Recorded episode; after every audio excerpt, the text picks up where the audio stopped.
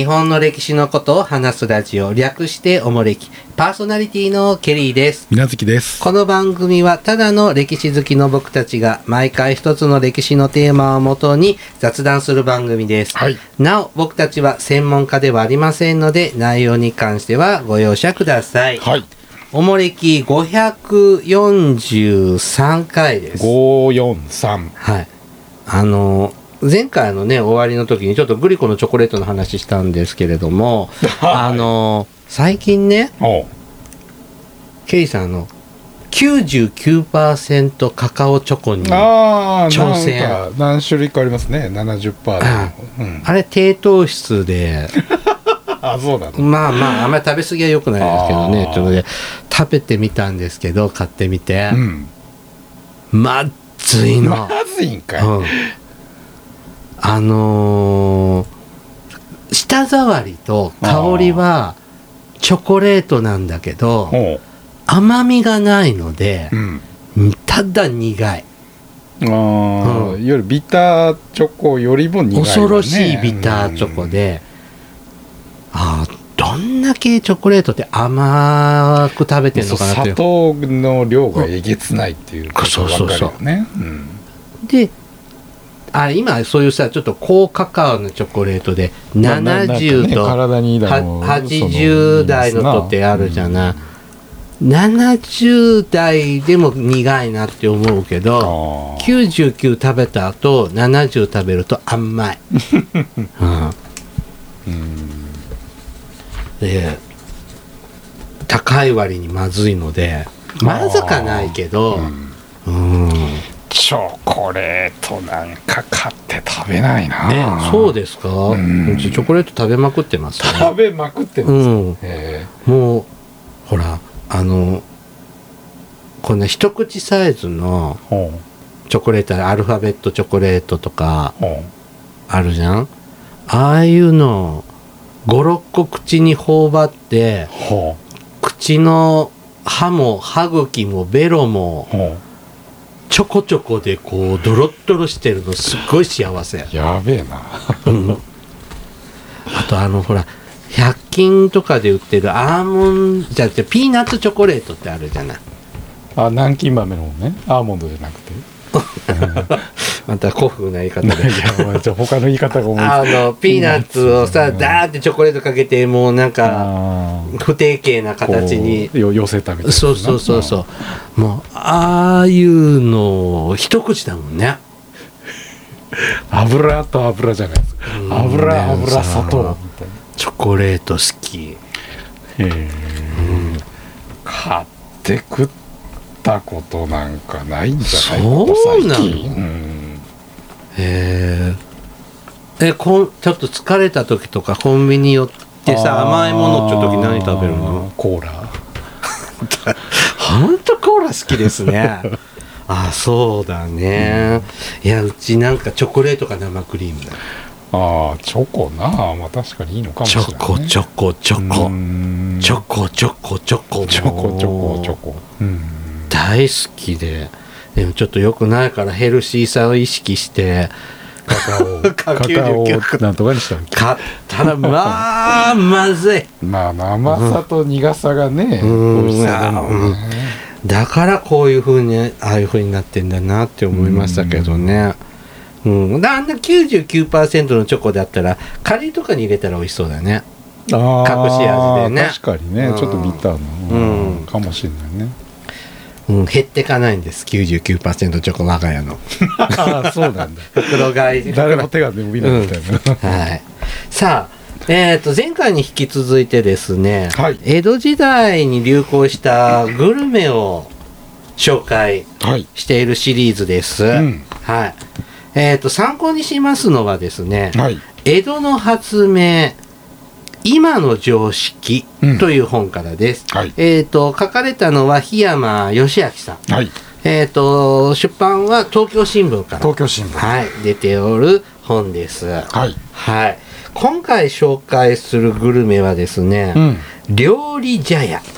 料理茶屋。はい。うん。えーこれ18世紀後半から登場するお店なんだそうです。うん。で、江戸ではですね、えっ、とやっぱ家事って大ね当時は江戸はね、うん特に、うん。大変なので、うん。か火事に起こさないようにということで、うん。日没後の煮炊きをする商売はね禁止されていたそうなんですって。うん。本当に。そうですね、うん。へえーでも居酒屋とかいっぱいあるじゃんああまあまあまあ時代が違うんだ。そうねそう緩い時期もあったりとかまあまあ原則そういう露店とかでも火を使うっていうのはすごく嫌いです、ね、多分僕たちがよく見る時代劇とかって確かに夜泣きそばとか食べてるとか。まあ屋台店のね、うん。まあちょっとしたのありますけど、煮炊きはダメなのか。じゃあ寿司屋とかはいいのか。うんまあまあまあ、まあ詳しいこと。出来合いのものを売るのはいいんでしょうけどね、うん。であの今日今話してる料理茶屋の茶屋ですいねや茶屋は休息のために立ち寄る、うん。そして立ち寄ったお客にお茶菓子を売るお店、うん。喫茶店ですよね、うん。ね。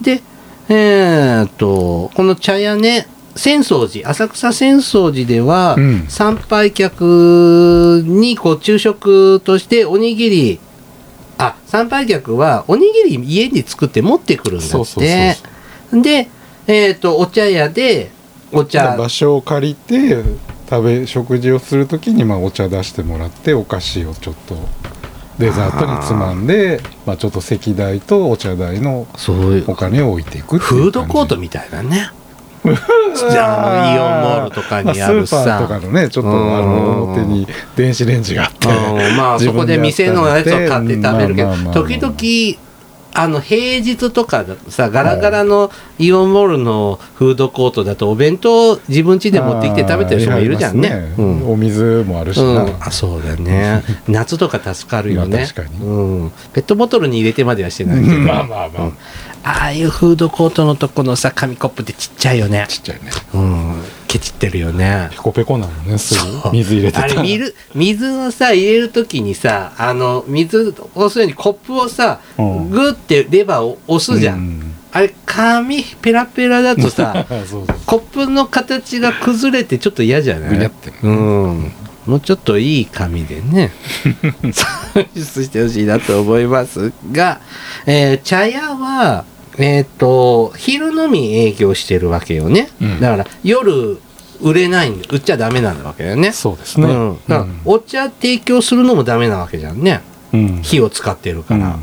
だから昼の営業でお菓子しか提供できなかったんですが、うん。お客からしてみるとお菓子茶屋お茶屋にお菓子だけじゃなく食事出してほしいよねっていうニーズは出てきますよね。まだね当然うんお弁当食べるらちょっとまあ出来や汁物が欲しいなとか、ちょっとつまめるうん塩気のあるものが欲しいなっていう要望は当然出ますわな。なので料理を提供する店ってのが茶屋の中からうんちらほら出だしてくるんですね。うんこれが料理茶屋になります。はい。うん、だでお茶屋さん喫茶店が、あだからスターバックスが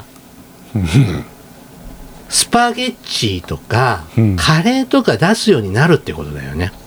うん。まあまあまあまあまあまさにそうでしょう現代風に言うとまあね、喫茶店っていうのもまあそうでしょうね。元はまさに喫茶だったんで、うん。茶を喫するだけなんでしょうけどそのうちちょっとなんか小腹すいたからサンドイッチつまませろだうんとなんかマスター何作ってんのみたいな感じで。確かに馴染みの店になるとちょっと食べてみるとかさ言いやすいもんね、うんうん。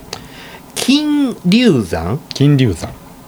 浅草寺のことかな。うん。うん。の茶屋が注文を受けてから料理を出すまでにうん。時間がかかる頃こ時間かかるよね。注文オーダーを受けてから作るってかかるんで、えっと単品料理をあらかじめこしらえてここしこここさえといて、うん。ですぐに出せるようにしました。まあはいお惣菜が、うん。まあ、作っとくっていうのでこれがですね太平しっぽくといううん。料理になります。太平っていうのはそこの浅い大皿刺身皿みたいなものかね。大平？大平か。大平って言いますねこういう大きなあ魚ーうん。太平太平洋って書いて、うん。大平しっぽくしっぽく料理って。しっぽくってまあ言いますね。うん。まあ大皿に料理を盛り付けて各人が小皿で取って食べる。うん。まあ、ばまあよくあるやつですね。こういう料理の提供の仕方っていうのがこの頃居酒屋とかでね、うん。たまにこうおばんざいとか、はいはいはどんどんどんとあってね、ありますね。関西はなんかおばんざいって言葉っぽいね。そうですね、うん。京都とか、うん。おばんざいって言いますけどね。これがねこの頃ですね。18世紀半ば後半ぐらいになると出てくるそうです。うん。えっ、と銀5問目？銀も5問目。ね、えっ、と350問うん。えっ、と現在の価格で言うと8750円ぐらいで、えっ、と、2つのお汁に5つのお惣菜。25歳。のしっぽくしっぽく料理を出したそうです。うーん。大だ高いの9000円だったよ。まあまあいい食事ですね、ちなみにこの頃、かけそばうん。が18問、うん。450円ぐらいでしたから、まあ、なかなか高級な、そうやな。今でも懐石料理だね。9000円でご飯はうん。なかなかいけないね。えっ、と、この、しっぽく料理を食べるお客っていうのは、幕府のうん。中級以上の幹部役役人や、うん。諸藩の重役、富豪や町名手、うん。町名主ですね。町名主らの会合の時にうん。よく利用されたそうです。うん。だからまあ、庶民の料理じゃなかったのかね。まだ今のいわゆる料亭のイメージですよね、うん。ああいう偉い人がまあちょっとお酒と食事しながらうん。まあちょっとごちゃごちゃっとするっていう。でも、江戸時代のこの中頃とかって一汁一一菜じゃないの？一汁一菜、うん。まあ庶民一般の食事はまあ多分そうでしょうね。まあ、これが美徳とされてて、うん。まあ、だから一人前で25歳。うん。ね、2つのおつゆに、おつゆが2回ですもんね。うん。に5種類のお惣菜がうん。つくという多彩なメニュー。うん。それをテーブルで囲んで、うん。鍋や大皿からそれぞれ分け合って食べる食事ですからね。うんで、昔は食事中はおしゃべり禁止、はい。だったんですが、会合とかでこう食べ、食べてたっていうんだから、おしゃべりしながら食べるってことですね。うん。うん。なので、こう、食卓を囲んで団らんしながらうん。食べるっていうスタイルは、江戸の後半ぐらいからうん。誕生した新しい食事スタイル。うんというわけですね。で、これがですね、客に受け入れられるわけですよ。うん。なので、江戸中にですね、料理茶屋ってのがあちこちにできるようになりました。お。で、この大平しっぽくというね、うん。料理を提供した一番最初の、何ですか、金龍山。金龍山。の料理茶屋はうん激しい競争の中で消えていきました。ああ、なんで発明した元祖の店は消えちゃった消えてたそうです。ん。はい。でいろんな商売のアイデアでこれが発展していくわけですね。うん。で料理が増えるに従って料理店が増えるに従って、うん。高級料理店とうん。大衆料理店との二極化が進みます。うんで高級料理店の方は、えー建物をが豪華になって凝った料理を出します。うん。値段も1人前1両から2両。どれぐらい？えっ、と。ねちょっとまだ後でね。で、まあ、富裕層の懐を狙う金持ちを狙う商売にうん。走っていきます。ちなみに、浅草の山谷堀橋、うん。山谷堀橋うん。の八百膳っていう高級料理店は、1人前1両2分うん。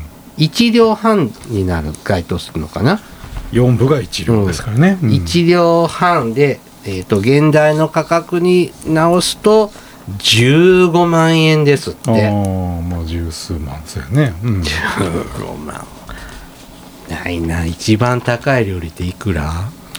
食べたことある、まあ2万ぐらいかな。そうだよね、1万5千から2万ぐらいで大奮発。そうですねするよね。あのうん。5時になりますとかのあんななんか食べ方ちょっと嫌だと思う ねえ一皿1万円とかの中華料理嫌だよね。あれ全部食べてないでしょテレビの人たちね。スタッフが美味しくいただきました。たねえ15万ほんとちょっと世界が違いますけどねであのまあこういうお店も出てくるわけですね高級料理店、うん。まあ八百膳なんてねよく有名ですよね、あそう。まあ、江戸時代、まあ、特に後半の方のね高高級料亭といえば八百う膳、ん。あります？こういう高級なうちああそこあるわ。なななだまん？ああなだまんね。うんあでもお店には行ったことないけど仕出し弁当ああ食べたことある。弁当とか、まあ、百貨店とかでありますよね、あのなだまんっていくつかお店あなったじゃん。だまんもそうやな。グループがなんかあったよね。一つ潰れちゃったじゃんねおばちゃんと息子の。それはあれでしょ？なだまんじゃないよ。あ違ったっけ？吉兆あそれ吉兆だ。あごめんなさい。吉ささ兆だやきおかみでしょ？あそうそうそうそう。そうあでもなだまんは食ったことはあなだまんもあまあありますねあの。ちっちゃいお弁当なのに何千円もするんだね。うん。ちばちばちばちばね。こう一個一個が。うん。はいはいはい。でまあこの高級料理店とかは旗本やうん。諸藩の重役たちが、うん。ねほ前はこう昔以前は自宅に人を集めてこう食わせ手料理を、うん。家の料理を食べさせていたんですけど高級料理店が出るようになってからは高級料理店から仕出しを取るのが一ね。般的になりました、で会議の終わった後宴会を開く風習もこの頃からうん。始まっていきます、であのテレビドラマで見るようなのってのは仕出しなんだ。確かになんか家で作ってるってイメージまあだな、江戸時代のね特にやっぱり後半とかまあその身身分とかもあるでしょうし、うん。うん。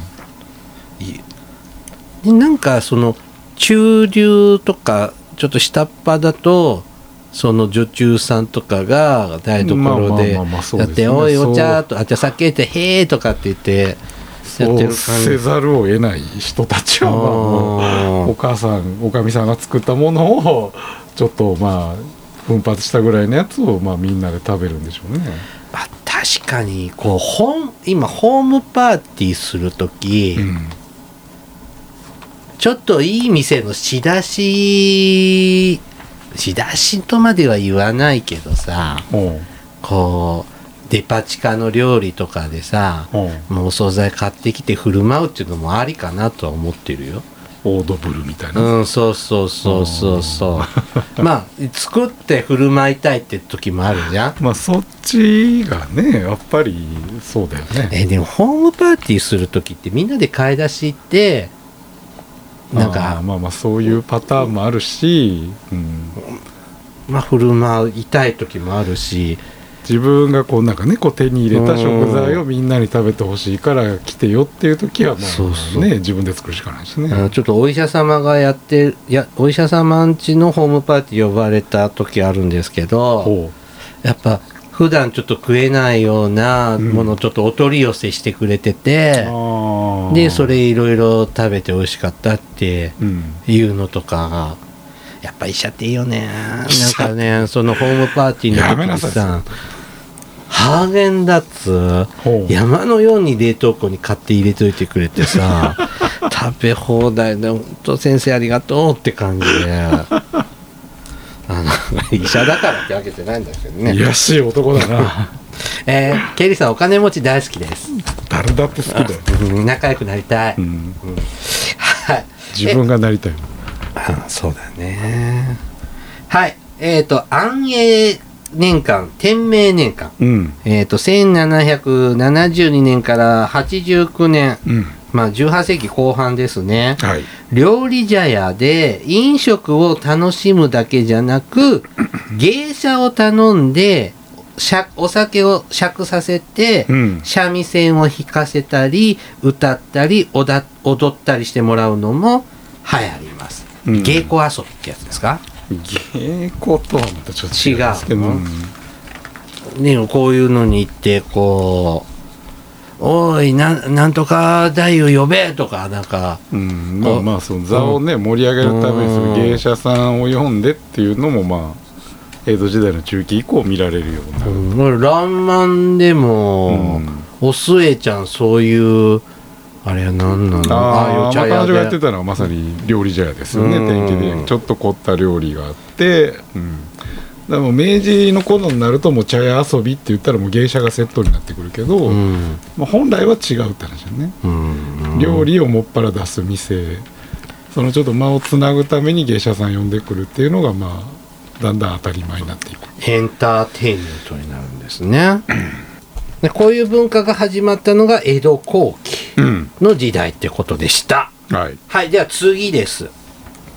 次はですねお大福餅です。大福？はい。今度は庶民的になりますね。バラバラやな。はい。はい。明和8年うん。1771年に貧しい御家暮らしのおたよさんが考案したのが大福餅なんです。えはい。えっ、と、まんじゅうの、ー、うん。まんじゅうは小麦粉とか米粉うん。ですけども、あれをお餅にして作ったんです。うん。で、最初はおたふく餅と名付けて、うん。おかめ顔のような形にして小豆の塩あん塩あん。を入れて売ってました。うんが全く売れませんでした。う、ん。うん。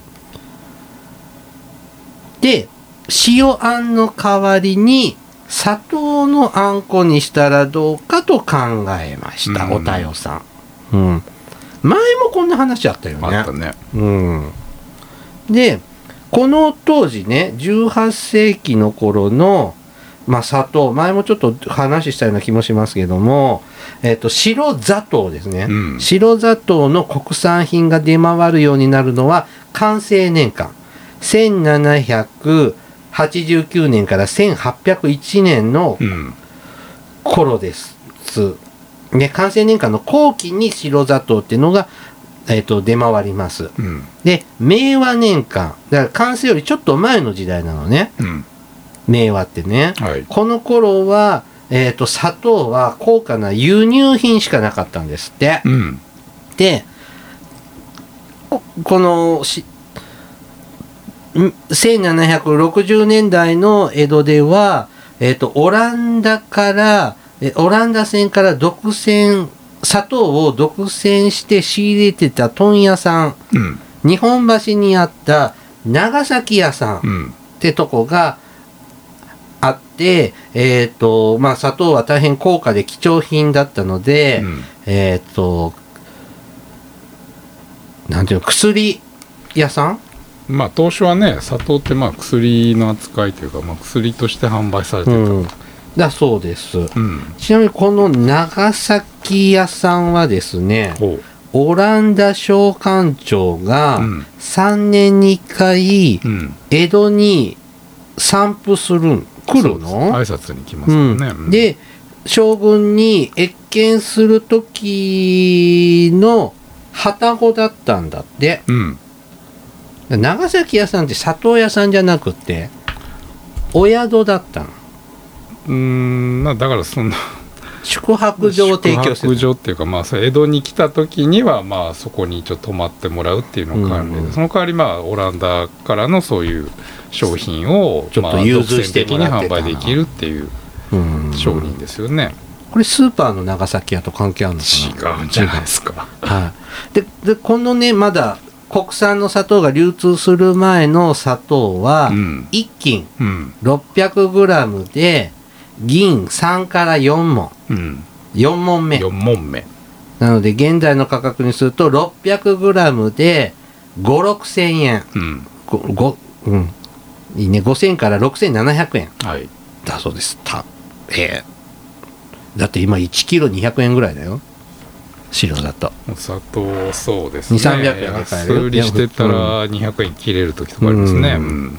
でこの頃ね味噌。うん。1缶約 3.75g、うん。な 75g ね。はい。ああ 3.75kg、うん。うん、34キロね1缶でね、はい。これが銀1.7問目、うん。約2800円。はい。だから味噌4キロぐらいで2 3 0 0円なのに砂糖は 600g で5000円6000円7000円する。うん。という大変高級な食材だったんですねだからこの五家暮らしのおたよさんがうん。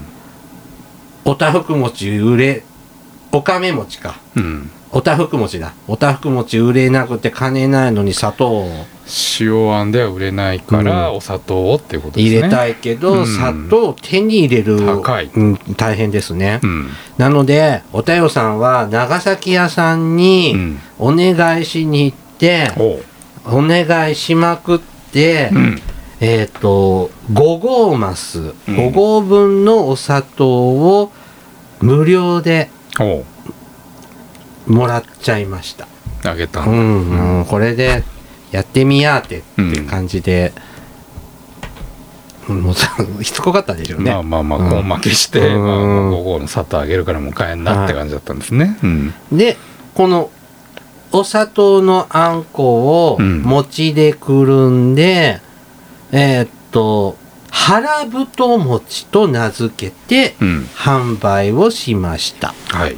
一つ食べれば満腹になりおやつだけでなく食事にもなると評判になりましたうん。はいということで売れたんですねで先日の砂糖代ありがとうございましたって言ってあの5合分もらった、えっとお砂糖の代金を長崎屋に払いに行くとうん。あー律儀な方だというふうにえーっとまあそれであと腹太餅も売れたしって言って、うんそのアイデアさねこの知恵と律儀さんにおみ長崎屋さんは感心して代金は後払いでいいからって言って一生分うん。あの一生って人生の一生じゃなくてマスのね、うん一生日の一生ねうんはい。一生分のお砂糖を融通してくれたそうです。うん。だから商売になりちゃった、えーやり取りが成立しちゃったんですね。でこの腹太餅は、えー、と大変よく売れまして、えー、と屋台だったのがお店を構えるまでになりました。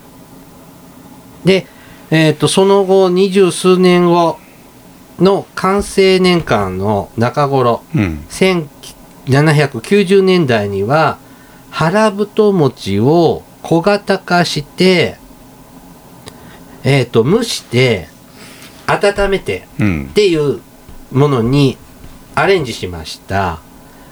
で、その時に名前も腹太餅から大福餅に名前変えて、うん。1個5も五問。125円ぐらいです。で、販売。で、小豆あんは、こしあんにしたそうです。で、えーっと、ちょっと柔らかめなお餅にしてう、ん。することに、って言って商品改良をしました。うん。ね。で、まあ、この、食べる人も、にも大きな福をもたらすという意味で、えーっと、大福餅って名前にしたそうです。これ今日の大福今も一般名詞として大福餅はそうやな。うん普。遍的なうん。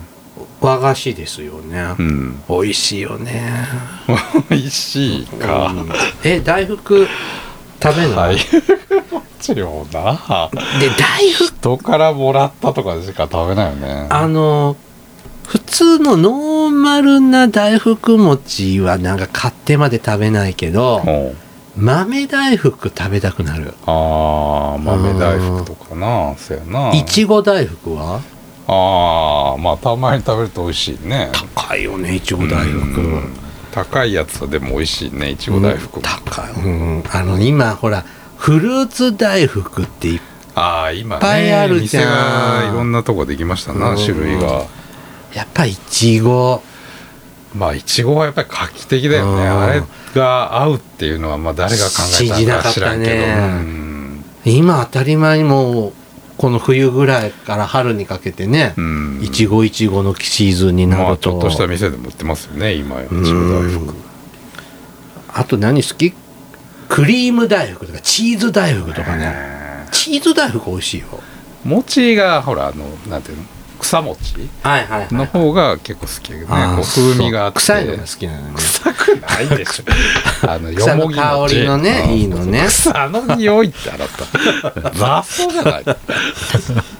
え雪見大福も。あるよきみ大福うん。なあれはまあちょ羽っと。二重餅だけどねあれね。流皮ですけどね。ね。これおたよさんがうん。考案しても頑張ったねうん。でまあこの後ですねえっ、と大福餅をヒントに、うん。えっ、と焼き大福という、アレンジ版をうん。出した商人がいて、えっ、とこれもねよく売れたそうです。はい。焼き大福。うん。これはね最近まで銀座や新橋の裏通りの屋台でもよく販売されてたそうであの酔い客が酔っ払ったお客さんがお土産に行って買い求めてる、うん。でまあ繁盛してたって本に書いてあったんですけど。まあ今でもたまにね神社の門前とかでこう焼き餅ってこうあんこの餅を両面軽く焼き色つけて売ってるとことかあるよね。本当、うん。え知らないだって京都のなんだっけ上賀茂神社とかは葵屋の焼き餅とかっつって。あそうほなんんででまあ素朴なちょっと薄っぺらいうん。大福をちょっと両面軽くうん。鉄板で炙って焦げ目ついたみたいな、へえあんまり食べたことないな。太宰府のほら天満宮とか梅ヶ谷餅そうだね。ねうん。あれもまあそんな感じじゃん。まあお餅焼くと美味しいよね焦げ目ついてるやつね、まあ、餅焼いて間違いないでしょ。うん。ちなみにですねこの焼き大福ね。うん、食べると胸が焼ける甘くてね焼けるっていうところから嫉妬のことを焼き餅というようになりました、でこの焼き餅ね嫉妬するっていう意味の焼き餅を焼くっていう言葉が広がったのもこの18世紀の終わり頃うん。からなんですって。うん。本当には焼き餅って餅焼いたからっていう意味だったんだねなんかいろいろなんか俺プーって膨れるからとかなんか聞いたことあるけど、うん諸説あると、まあかもしれない、はい、私の読んだ本ではこうやって書いておりましたが、うんはい。ね。あのーまあ大福ね。豆大福大好き。京都にさ双葉。名前忘れた。どっかのなんかバス停のとこにあると思う、うん。双葉でしょ？あとなんだっけ？山崎の豆大福、スーパーとかってやつな うん、なんかそんなんでもいい。時もある。ううん。んいっぱい食べちゃうと止まらないんだけどね。胸焼けするよそれこそ。うん。餅とあんは。えでもさ大福ってこしあん？粒あんじゃない、粒の方が好きですね。うん。まあでもそれぐらいいろんなバージョンもあって今でも進化してるぐらい、やな。あんの種類だうん餅の種類だで今はそれに中に何入れるだ豆入れるだっていう話でさね。だからこれは全部おたよさんのおかげルですね。ーツは一応そこなんだね。うん。はい。はい。今日はねえっ、とここまででまたいつかねもうちょっとネタがあるので以上。はい今日はね、ここまでここまで。ねしますね、うん。はいじゃあお便りね紹介いたします。手紙。はい。えっ、とノンカフェインさんからいただきました。ノンカフェ。ケリーさん、みなずきさん、海坊主さん、明けましておめでとうございます。お。えー、こと去年も昨年も、えー面白い番組を本当にありがとうございましたと10月にいただいております。まあまあいいタイミングですいいね日で。したね。うん。昨年の戦争と障害者少尉軍人編を聞かせていただき私のお舅さんの晩年の手記に少尉軍人に少し触れているところがありましたので紹介させてください、えー商業高校に入学して野球部に入部。うん。5年生で、えー甲子園大会に出場することを目標に野球漬けの毎日が始まった。しかし昭和16年7月13日私が3年生の時に戦争のため甲子園大会が中止になった。これから何を目標に野球をすればよいのか分からずただ立ちすくむ立ちすくむしかなかった。余談だが甲子園大会は選抜が昭和22年3月30日。夏の大会が同年さ8月13日に再開されるまで中止された。私はなんとなく野球を続けているだけであったが翌年昭和17年に、えーと甲子園大会の代わりに少尉軍人の慰安試合が行われることになったのである。うん。県内に4つの地区地区に分けそれぞれの地区代表によるトーナメント戦を、えー県営球場で行うことになった。うん。その第1回戦で守備についた私はショートゴロのボールを取り送球のために一塁手の方を見た瞬間一面真っ白な風景が目に、えー飛び込んできてスタンドに入る大暴投をしてしまった。はい。真夏の太陽の下の、えー、と白という色の強さは衝撃的で今も忘れることができない。うん。という手記を残されてたそうです。うん。えっ、と、ノンカフェインさんのね、ごシュートさんがね、ははい、スポーツの話題でしたが、ということでね、えっ、と、いただきました。うんまあ、野球少年だった人が戦争で甲子園なくなっちゃって、っうんていう思い出ですね。まあ、本当ね、こういうのでタイミングが悪いとね、全国大会とかこう目標するイベントがないっていうのは辛いね。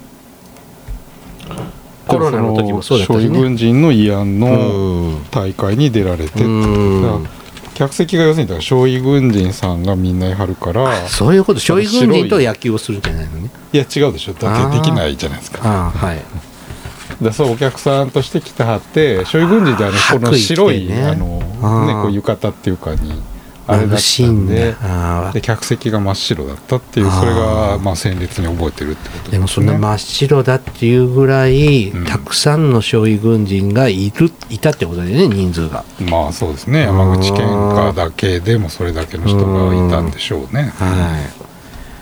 はい。ね貴重なお話ですね。ありがとうございます、はいはい続いてですね北白川さんからいただきました北白川はいはいケリーさん、みなずきさん、海坊主くん、いつも楽しい配信ありがとうございます。第487回の関東大震災を勉強させてもらいただきました。この回に触発されて、福田村事件うん。という映画を見に行ってきました。はい。朝鮮人の方と間違えられて讃岐の方たちが殺されてしまう事件のお話で、うん。集団心理が暴走して無実の人を思い込みで殺してしまうことを描いているほか当時のブラック問題報道の問題などを扱っていますし視聴後ちょっと落ち込む映画でした。おもれきを聞いていなかったらきっと見ない映画だろうしこの事件のことも知らなし知れなかったと思いますので、うん。本当にありがとうございましたといただきました。はい。なんだっけこれ千葉県？茨城とか？だけ？まあ関東ですねうん。福田村という当時の村で、うん。さ讃岐香川か香ら川から来た行商の一行をまあ誤認しちゃってってことですね。ちょうど関東大震災で東京で朝鮮人の方が暴暴動をしたりとかいろんな悪いことしてるからっていうのでまそれもデマなんですけどね。でね。でそれでたくさんの方がちょっと殺されちゃったっていう悲しい事件があったのが、うん。